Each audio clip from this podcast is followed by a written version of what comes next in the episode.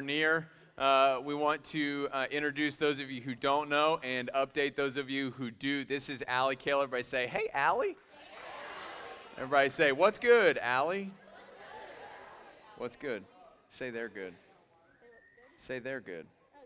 They're good. You guys are awesome. Hey, uh, specifically to the ladies, but uh, but guys too. Just for your information, Allie was hired on as a student ministry intern. Uh, man, it's almost been a year, right? A year ago we started talking in May. So uh, a year ago May, she came on and has just recently accepted uh, a new position within the student ministry. So an intern kind of has a definite start time and a definite end time. But we really love Allie, and Allie is extremely gifted for ministry. So uh, she is coming on into a new role uh, to be our girls' minister. So she's going to spend her hours and her time ministering to young ladies because I have no idea what goes up in your heads and uh, I don't understand and I'm insensitive. And for all those reasons and the fact that Allie's incredibly gifted, she is going to be filling that capacity. So everybody give her a round of applause uh, for everything she does for us.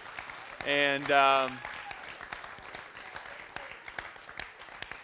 and uh, spend some time uh, spend some time after the service getting to know her. Incredible individual. We're blessed to have her. So we're excited about what you are going to do and what God is going to do in and through you throughout the next however long He has us all together. And uh, it's going to be awesome. So does that sound good? So, ladies, you want to talk to her afterwards. Sound good? We cool with that? You're good to go. I never tell Allie when we're going to keep her on stage because uh, sometimes she is uh, she doesn't she doesn't necessarily like to be up here all the time, but uh, she needs to be up here because she's awesome. So we're excited about that. Hey, this is week eight of Love Well. That's crazy to me. It's crazy that we started this journey together in February. Uh, the month of February, everybody's brokenhearted because they don't have Valentines, and for the people that do have Valentines, they walk with a swagger because they're not lonely. Uh, but we started the journey then, and and a couple things we said as we recap this, getting started tonight, is that that anyone who's looking for love and anybody who's trying to define it and anybody who's trying to corner it or understand it, what we have to know and what we have to come to believe is a scriptural principle that God is love. That if you're looking for love, you have to go to God. It's not just that He does love or that He has love or that He has a capacity in which He, uh, in which he uh, gives away love, but that He is love, that He is the definition of it. And if you're looking for it, you have to go to Him. Anything short of Him is false and it will not sustain you in the good days or the bad days. It is only through Him that we can experience this thing that everybody seems to want the word love. So, love is not infatuation, it's not an emotion, it's not the butterflies you get when that girl winks at you from across the lunch table. It has nothing to do with, with, the, with the emotion you have, gentlemen, when you're playing PS4 or Xbox Xbox One and you're like, man, I love this console. It's got nothing to do with that. Those are all lesser than the true definition of God because Scripture says that, that God is love in 1 John 4, that God is love. And then if, if humans want love and they want to experience love and they want to know love and they want to have love and they want to be fulfilled by love, that they must go to God, for He is the only one in which can complete those needs. And what we said week two is, is that not only is God love, but He loves us enough to tell us the truth about us. And this is where it can start to sting a little bit and it can get a little bit painful. So if you have not been with us for this series, I'm going to recap our week two. And if you're like, man, this is really hateful, stick with me because we have to get to the silver lining, but we can't get there unless we found on sure grounds that are biblical in definition. So we went to Ephesians 2 for week two, and we talked about how every single one of us all of us are dead in our transgressions and our sins, that all of us have fallen short, that all of us have disobeyed, that we have all been given life by God, that we have been uh, sustained by God, we've been allowed to live by God. All the while, we use the lives that we've been given to live for our own glory, to do our own thing, to disobey because our hearts are wicked and sinful. We do what we ought not do.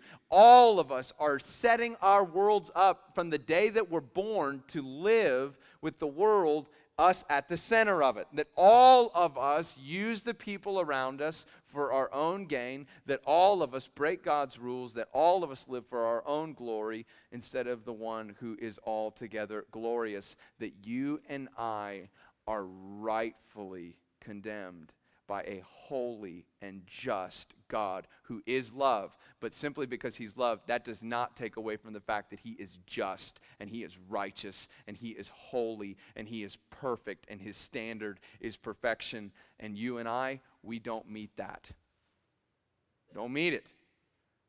And it is on these grounds that the gospel appears as altogether beautiful and altogether glorious and altogether shining. That God looks at us, all of us incapable, all of us broken, all of us lacking, all of us unable to satisfy God's standards. And God still looks at us for the glory of his name and sends his son. And under the wrath that we, we rightfully deserve because of our brokenness, he pours it out on on the Son, and under the weight of the wrath that we deserve, the Son is crushed. And in this action of butchering the Son, he is able to appease the wrath that he has for sinners, so that whosoever would believeth in him would never perish, but have everlasting life in the one who has taken their place under the fountain of wrath that God has for sin.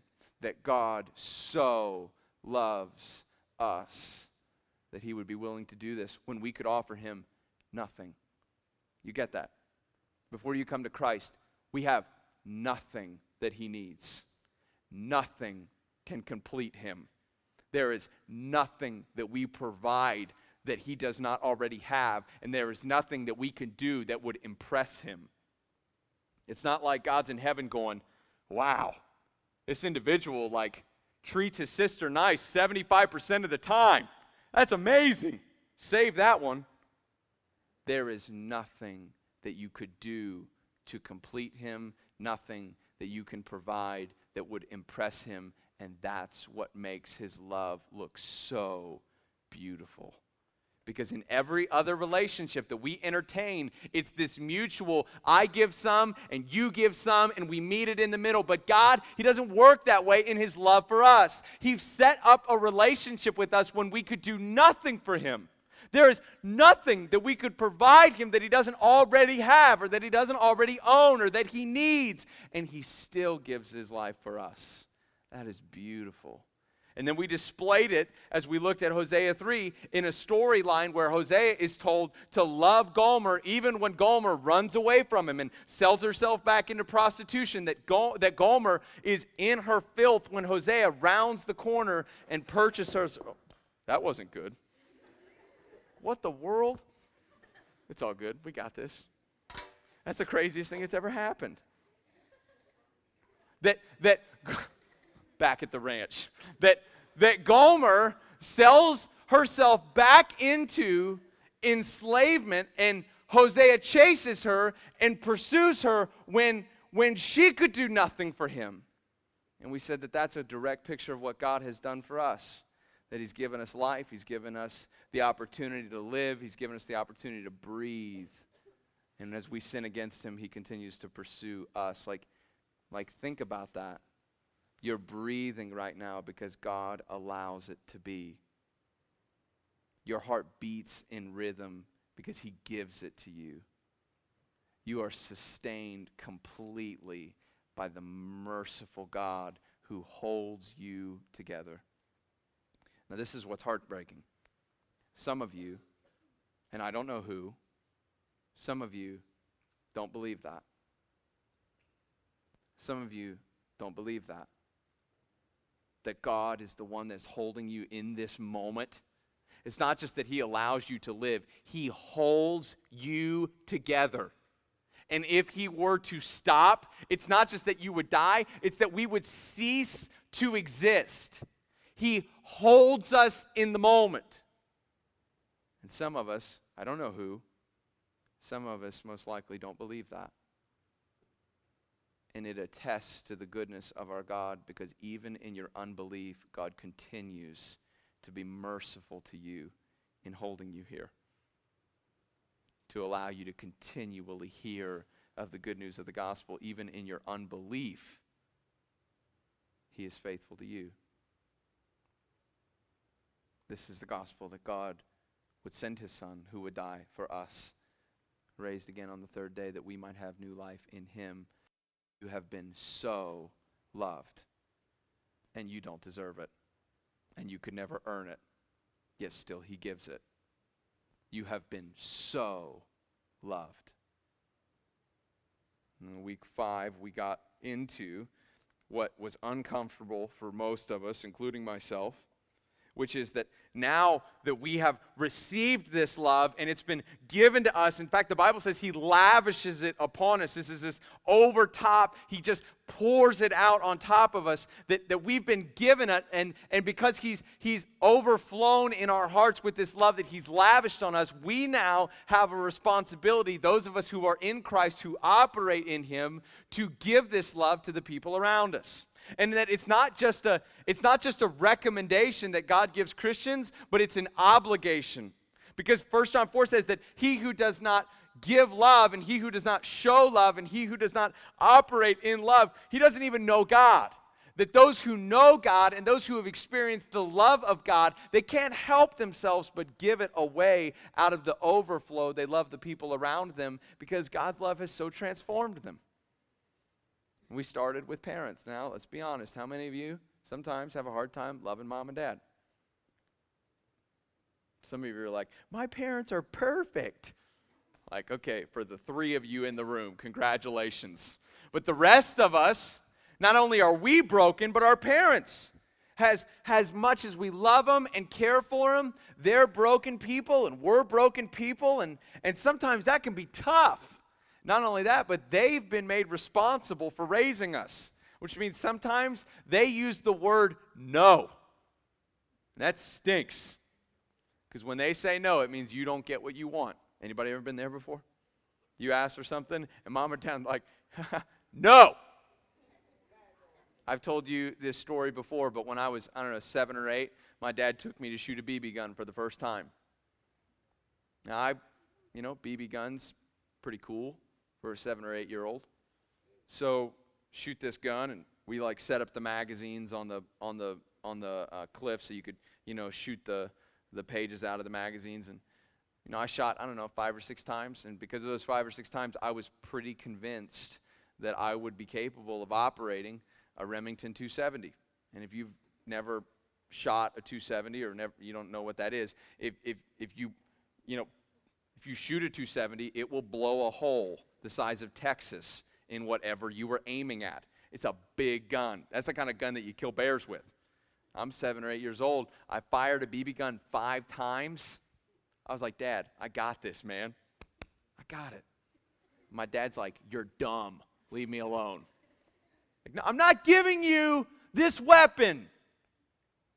Was it hateful? No, it was loving. Parents say no. Sometimes that's hard. That's hard to understand. You're not always told to understand them, you are always commanded to love and respect them. Always called to love and respect them.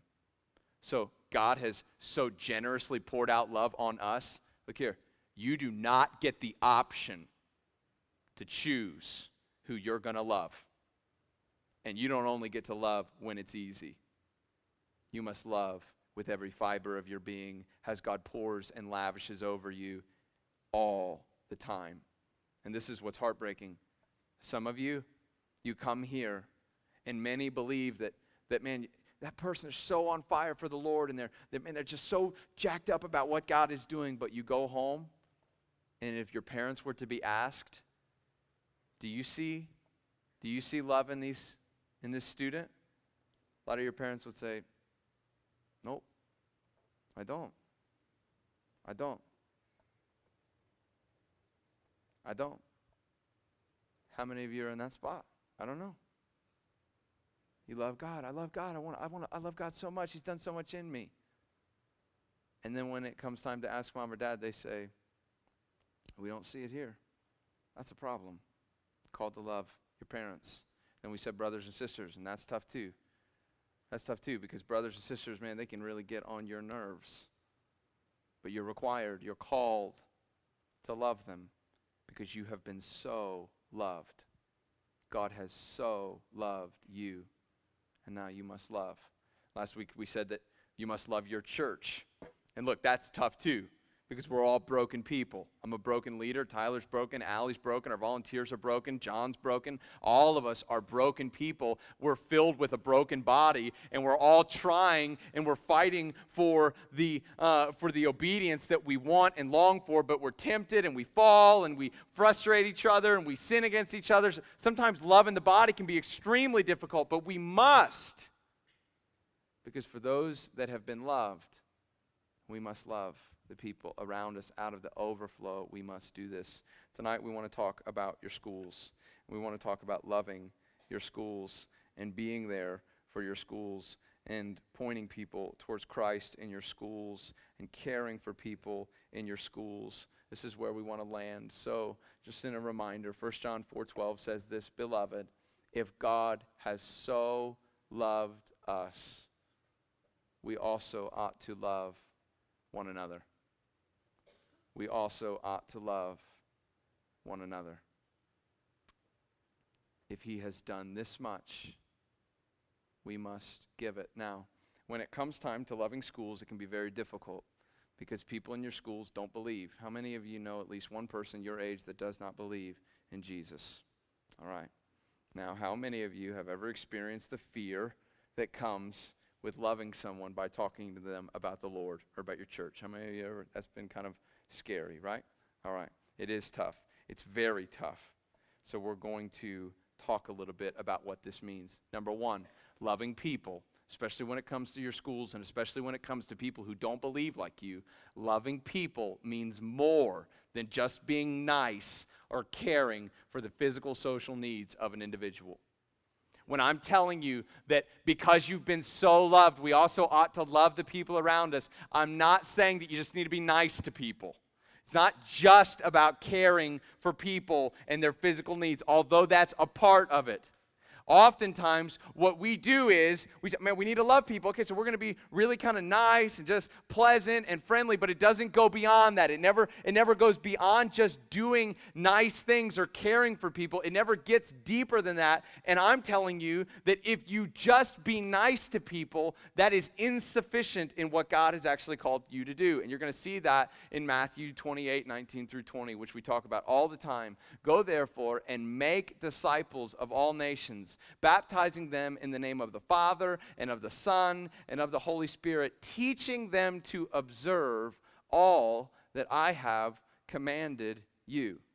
Now, if you're sitting in the room and you believe the Bible to be true, if you believe the Bible to be true, that means that you believe that Jesus Christ is God's Son who has been sent into the world to save her from her sins, and whosoever would believe in her would have everlasting life and not perish, but for the one who does not believe, for the one who continues to be unrepentant, and for the one that continues to exercise their sinful spirits, that they will be eternally separated from God. If you believe that to be true, yet you refuse to tell people about the one who seeks and saves and loves and romances, you have a major problem in the way you love. You see, the command that Jesus has given, it's not just to be nice, although we must be caring. It goes beyond just being uh, a caring, loving, nice individual. Love requires more than that. Truth and love, they can't be divorced, they're always married. If you have truth and there is no love in that truth, then it's not really true. And if you have love where there's no truth, it's not really love. Jesus says, make disciples. Why? Because you only have one life to live. And there's one Savior who reaches into the lives of individuals and pulls them out of their sins and sets them free and gives them new life in His name. There's only one Savior that can do that. And it's not the Savior of money, and it's not the Savior of popularity, and it's not the Savior of worldliness. It's more than that. It's only Jesus Christ that can do this. And if you believe that to be true, yet you refuse to tell the people around you about him. That is the most unloving thing you could possibly do. Because only He can set him free. Only He can love him, Only He can complete him. You can't do that. Only He can do that. There's a guy named um, Penn Jillette, and he's an atheist, and he's also a comedian. And one night he was doing a stand up show, and after the show was over, a guy came up to him and gave him a Bible. And he handed him the Bible, and he said, um, I know that you don't believe this. Uh, I've, I've, I've watched your show. You did a great job. I, I, know, I know you're not a Christian. I know you don't believe this. But um, I just underlined a couple verses in here. Um, and I've just been praying for you, and, and I want to give you this. And I would like you to just take a look at it and, and, and observe it and think about it for yourself. And, and, I, and I'm not trying to force anything on you. I, I just want you to take a look at this. And Penn Jillette got on YouTube that night and made a video. And in the video, he told the story of this guy who gave him the Bible. He's an atheist. He doesn't believe in God. He doesn't, he doesn't believe in Christ. He's not saved. And Jillette said, he said that, that Christians who refuse to show the bravery and the courage that that man showed, that they are some of the most hateful people that he knows. That it could not be more cowardly than a Christian who believes the Bible to be true to hide the truth of Christ because they're afraid of what people might think of them.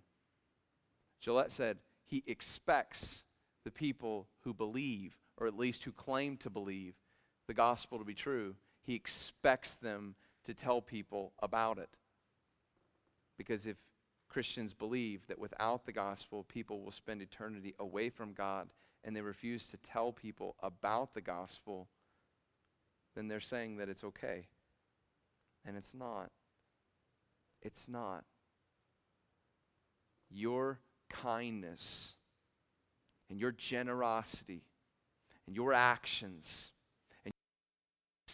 and your caring effort, all of them are wonderful things and they must continue. But if you take the truth of Jesus Christ away from your generosity, you have done no one any good. There are kind initiatives all over the world, but kindness can't save someone. Jesus saves someone. So, as we make disciples, we have to teach we have to love. We have to teach. We have to talk about. We've got to be about the gospel. Anything short of the gospel will be insufficient to save a soul. But the gospel, Christ working, he does abundantly more than we could imagine. Reasons why we don't do this. And I think there are a few. Reasons why we don't do this. Number one, it's all about us. Let me unpack this. Why don't we talk about the gospel more? Why don't we discuss the beliefs that we have in Jesus more? Oftentimes, it's because we view our days as being all about us. It's, it's about what I want to do.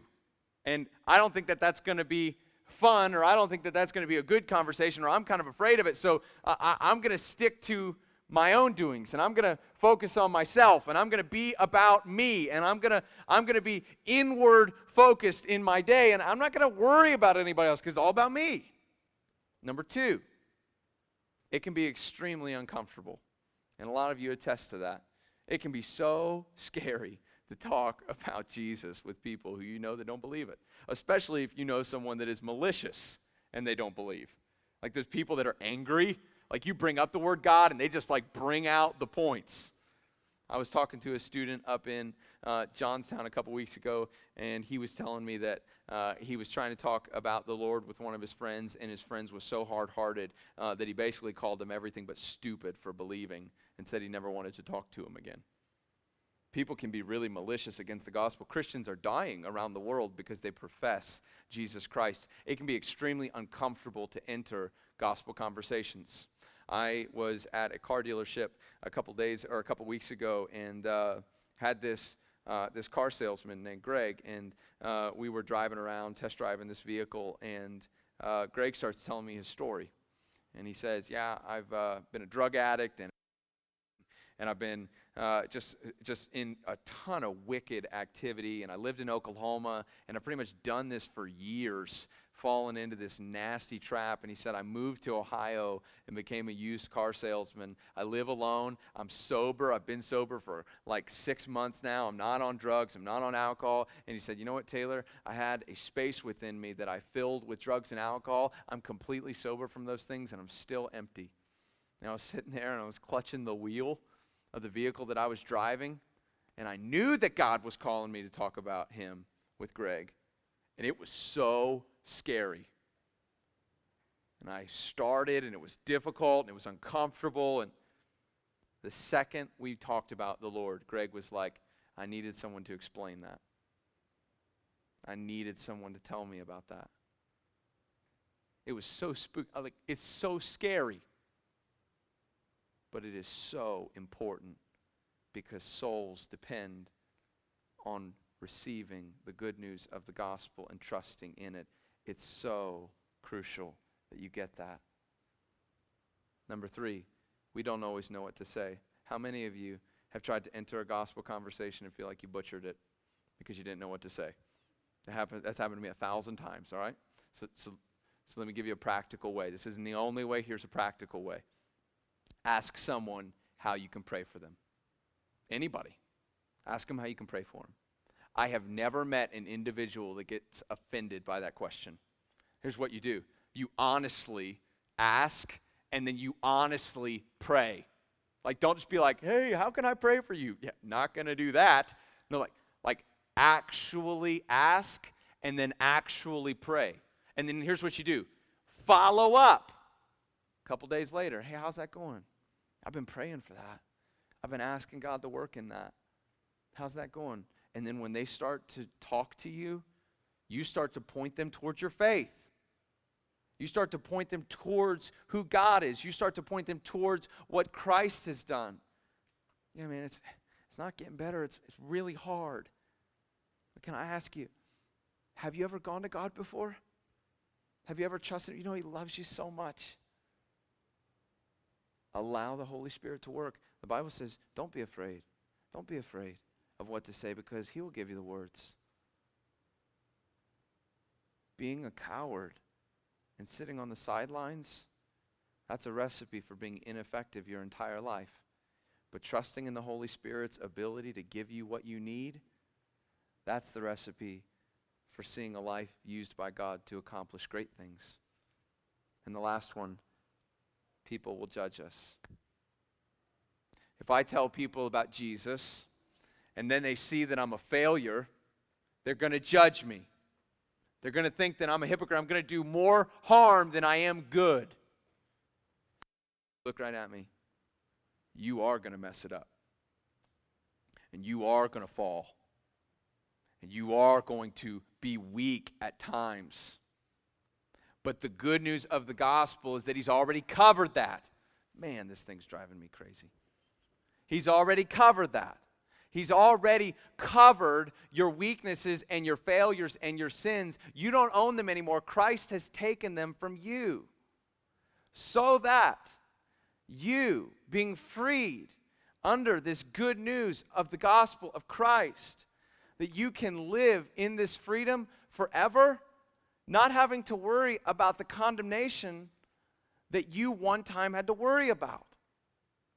That's the good news. So, people who judge you, that's a misunderstanding of grace. And it's an opportunity to tell them all about it. I mess up all the time. I relate to you in that. But God's grace is sufficient and He covers me.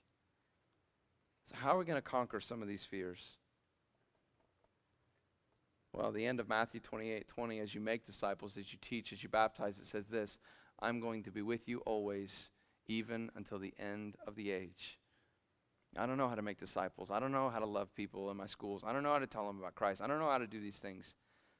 Jesus says, Look, here. You're going to trust me. You're going to walk in obedience.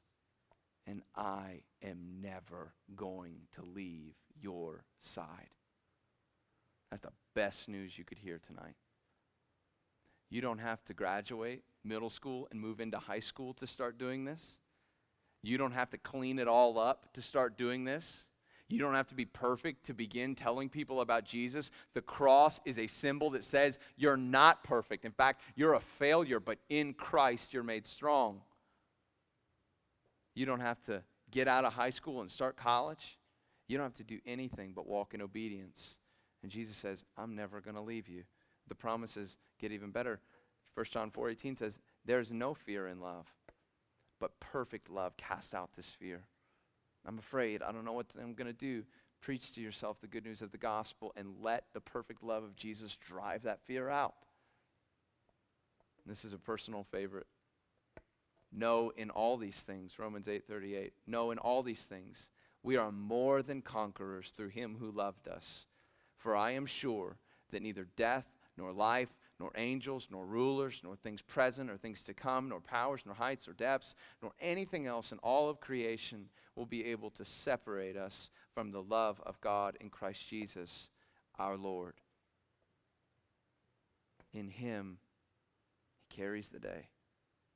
So the band's going to come and play, and we're going to wind this thing down. Nothing's working tonight, huh? We're going to wind this thing down.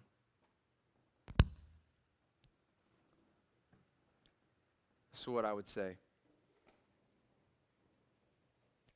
you have one life to live. One. And we have one gospel that saves. And many of you claim to have been found in it.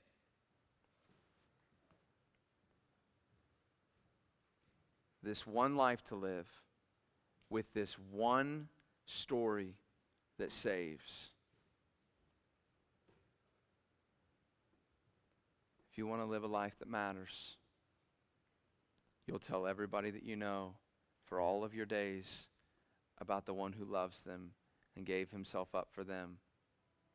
And if you want to live a life that means, listen to me, if you want to live a life that means nothing, continue to be selfish, cowardly, and irresponsible live for yourself, and you'll find that at the end of your days, it amounts to nothing. It'll amount to nothing. You, you could literally waste it. And how horrifying is that? Like, think every single one of you have one life to live, and you mess that up, you'll waste it.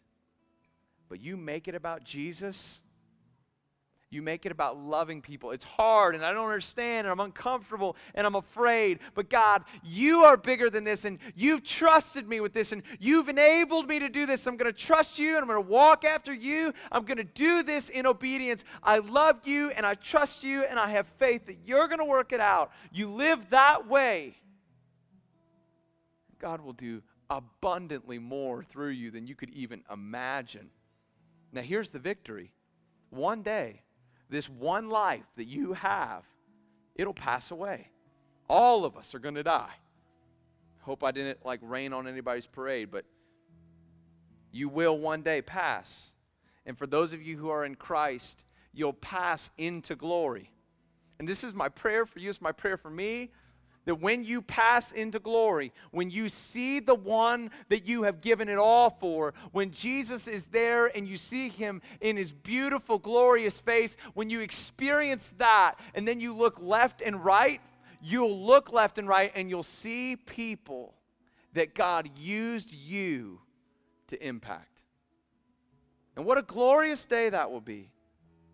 Better than that, if you impact them and they impact others, and those others impact more people, who impact more people, who impact more people, you will have been used in ways that you don't even understand right now.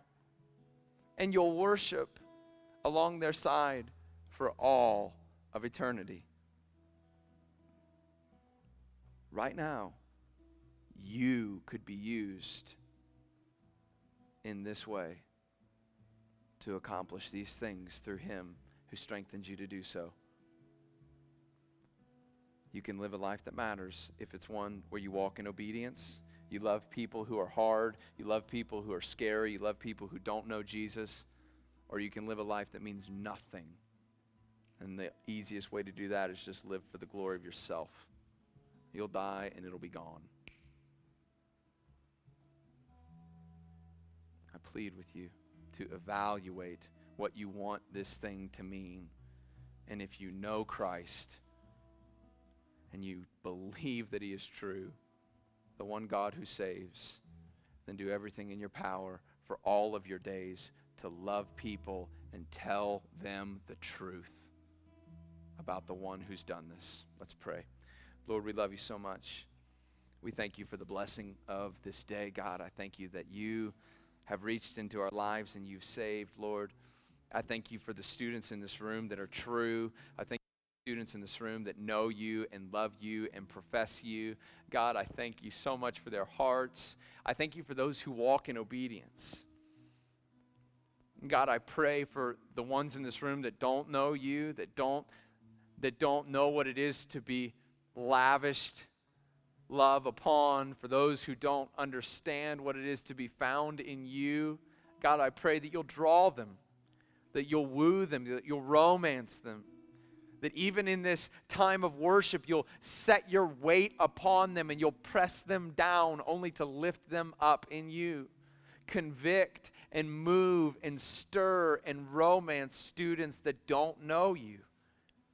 And for students that do know you, I pray that you would give them a fresh wind of fire and passion to make disciples right where they are.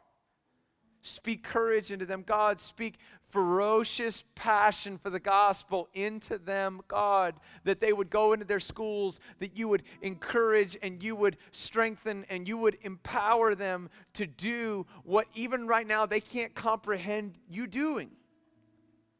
May they be used. May we all be wrung out for the glory of your name in loving people and making disciples, telling people about you and pointing people towards you and encouraging people in your way, God. May they see Jesus in us. May they hear Jesus from us. And may through Jesus alone they be saved.